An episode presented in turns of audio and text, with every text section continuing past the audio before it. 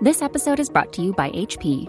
When you're working apart from your team, feeling connected can be a challenge. Presenting HP Presence, a more thoughtful, human collaboration technology. With enhanced audio and video features, you can experience more genuine collaboration and feel more connected. Be in the room from any room with HP Presence. Learn more at hp.com forward slash presence. Hello, everyone, and welcome to Studio de Jeffrey, where you don't always get what you want, but sometimes you get what you need. That's almost a song lyric, but I don't remember how it goes. Uh, it's Cowboys off season. Mm-hmm. Mm-hmm.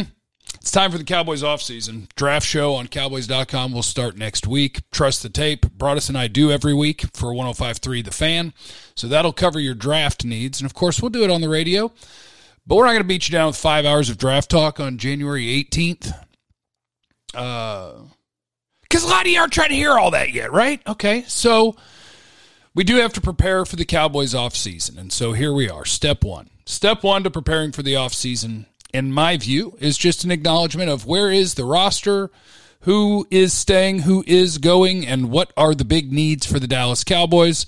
And for a team that I know right after a loss, you're going to dismiss this, is a pretty good team or was a pretty good team, there are going to be a ton of changes on the Cowboys roster this particular offseason.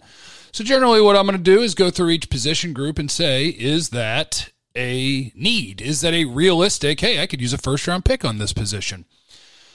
Starting on the offense, some of you are going to hate this. Your quarterback's Dak Prescott. You need him to come back next year and look more like the confident, assertive, top 10, top 7 quarterback that he's been throughout his career and less like the guy that we saw the last 2 or 3 months. A big part of that I believe is going to be your offensive line play. But Dakota has to own his part of that in that he did not play well uh, for the most part, or for a good chunk of the last two and a half months, ever since the calf strain, really. Dak's your quarterback. Quarterback is not a need. Check in 12 months from now if it looks like Dak's just never going to recover from injury and whatever. Wide receiver is your wild card. It's the wild card because, as Bobby Belt told us yesterday, our Cowboys insider, you don't know what's going to happen with Amari Cooper. He's under contract, so in theory, he's a Dallas Cowboy this year. But if they would like to go a different direction, it's easy for them to do so via trade or uh, another route if they chose. But I'd like to think that he would have trade value.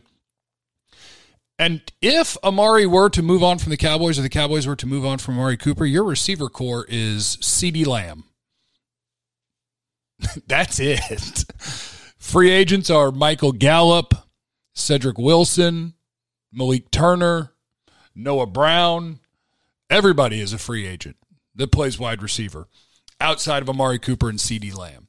So wide receiver will be this year's sneaky need. It'll be the sneaky need, especially if they're not in love with having Amari on the roster and they want to use him to, as a way to clear cap space for other things.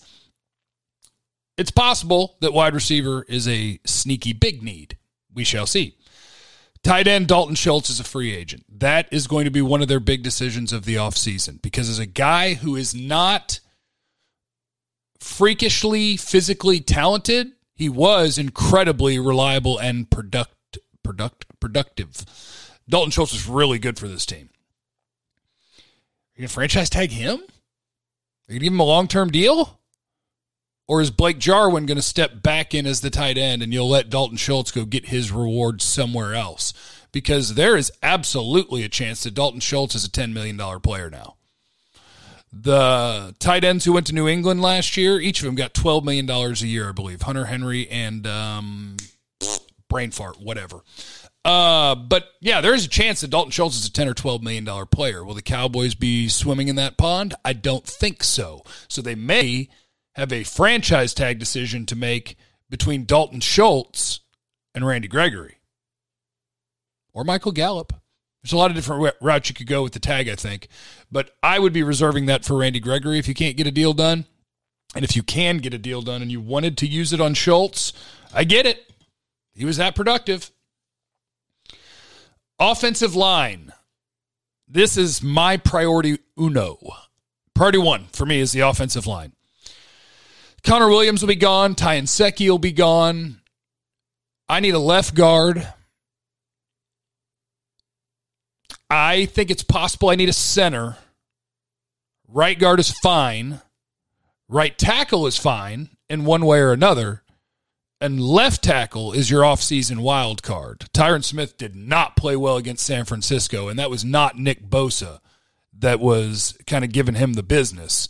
It was Charles Omenihu and dudes like that. So that was weird. He had a good year. He had a bad playoff game, and he's going to miss games every year. Are you trying to find the right now replacement for Tyron Smith? I know I'm looking for a left guard. If the situation presents itself, I'm looking for a center. One thing we could do is if the coaching stuff, coaching stuff, coaching staff loves Terence Steele, and they have reason to, don't get me wrong. He played well when he was playing right tackle for the Cowboys. You could flip La'el Collins back to left guard. You could plug Terence Steele in at right tackle. And then your question is still about Tyron Smith. And could I sink big resources into trying to upgrade center? Say La'el Collins is an upgrade at left guard, and I've got a right tackle to replace him. That is one route we could go. The other route, I don't even know if I need to say this, but I guess I can. I don't think their offensive line is well coached slash developed. And I don't think that schematically they got help trying to run the ball. So that's a whole different deal, right? That's an offseason thing about Kellen Moore. And what is that going to look like? But offensive line, is that a need? Yep. So wide receiver, tight end, offensive line, all possibilities. Running back is not a need unless you could find a way to get the Zeke contract off the books, which I don't believe they can. So Ezekiel Elliott and Tony Pollard, that's going to be your running backs. Hopefully, Tony Pollard can be the lead back instead of wasting an entire four year career uh, outperforming a starter while he's a backup. Flipping over to defense, is end, edge, is that a need? Randy Gregory is a free agent. Dorance Armstrong is a free agent. So the answer is first, you can never have enough. If you can, if you have an opportunity to add a good edge player, you do it. So it's always going to be a need. And Randy Gregory is the guy that to me has to be the priority. Now, I have noticed an uptick of the number of people out there who are like, I don't want him because I guess of the penalties and the lack of an impact in the game against the 49ers. But good pass rushers are tough to find, and Randy Gregory has established himself as one of those. You're going to want to keep him. And if you have an opportunity to add more somewhere, add more somewhere. Tank Lawrence came back and was so good that if it's up to me, he's staying. He is a guy they could use to clear cap space, but if it's up to me, that's too good a player. He stays. Defensive tackle Carlos Watkins and Brent Urban are free agents. Maybe one of them comes back. Brent Urban obviously got hurt and missed most of the year. That also means that his market value hadn't gone up and it may have gone down, and he was cheap to begin with. So you may take another flyer on Brent Urban, and maybe Carlos Watkins has no market value, and you take another flyer on him. But that is one of my other sneaky needs is defensive tackle. Neville Gallimore has shown that he can be a good player. Trysten Hill has flashed a little bit, but I believe that the Cowboys' struggles against the run, and they weren't huge but they had them at different times in different games. You definitely had trouble stopping run, even when you were pretty sure a team was going to run. And to me, that starts on the interior. They don't have a real nose tackle. If it's the right player, for instance, here's your draft prep Jordan Davis, the Georgia 360 pound defensive tackle. He's going to offer you basically nothing as a pass rusher. He's probably not going to be in a game on third and long but he will occupy two blockers, and those two blockers ain't going to throw him out of the hole. In the 20s, could you pick that kind of player? I am looking for a real life nose tackle because in my dream world, you're able to control the run while committing little resources to it. Now that would be a first round pick, but but that I mean manpower. I want to be able to play coverage. I want to be able to play two deep safeties. I want to be able to have my box be, depending on what the offense is doing, five or six guys and still not get gashed. I think they need a big boy to help make that happen. Is linebacker a need? Keanu Neal's a free agent. Leighton Vander Esch is a free agent. If neither one of them is back, linebacker's obviously a need. You're okay with Micah Parsons, and I think and hope that Jabril Cox, who got hurt this year, will be your other starter because I was on record before he got hurt and before the season started that I think Jabril Cox is the sort of player that is the modern linebacker. I think he'll play in Pro Bowls. So Jabril Cox and Micah Parsons is a good start. I want Parsons to rush the passer a ton, though. So I probably need at least one more. Linebacker, absolutely a need. Safety is a huge need. Damontae Kazee, Jayron Kearse, Malik Hooker, they're all free agents. Maybe you try to bring back, say, Hooker. If you think that he didn't build back his value, huge. Or maybe it's Kazee. Maybe you bring back one of those guys and you have Donovan Wilson and you're still looking for a guy somewhere, cheap free agent draft. But safety right now is a massive need depending on which guys they bring back. And I'll end you with this. By the way, give me your uh, cornerback, by the way. Not a massive need. You'll have everybody under contract Trevon Diggs, Kelvin Joseph, Anthony Brown, Jourdan Lewis. They're all under contract. Um, so, not a huge need, but corner is also corner. If you have an opportunity to add a good one, you add a good one.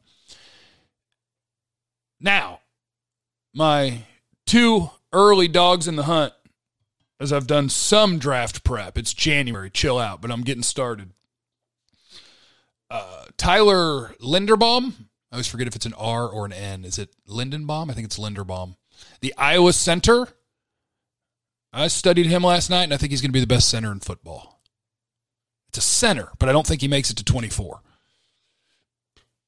Kobe Dean, Georgia linebacker. I don't like off the ball linebackers in the first round. But like Parsons, he's a hell of a blitzer. He can rush the passer, and him and Parsons would be a hell of a combination. Uh, Nakobe Dean's worth the 24th overall pick. Linderbaum is easily worth the 24th overall pick. And Jordan Davis out of Georgia might be worth the 24th overall pick as a giant defensive tackle. Those are my three names. Give me your needs in order. The biggest needs for the Cowboys, biggest needs in the comments at youtube.com slash Jeff Cavanaugh. I will see you on G-Bag Nation from 2 to 7 today and on 1053thefan.com, of course, where we hang out and put all our videos. Remember, you have no idea what anybody's going through. So be cool to everybody. I love you. Bye.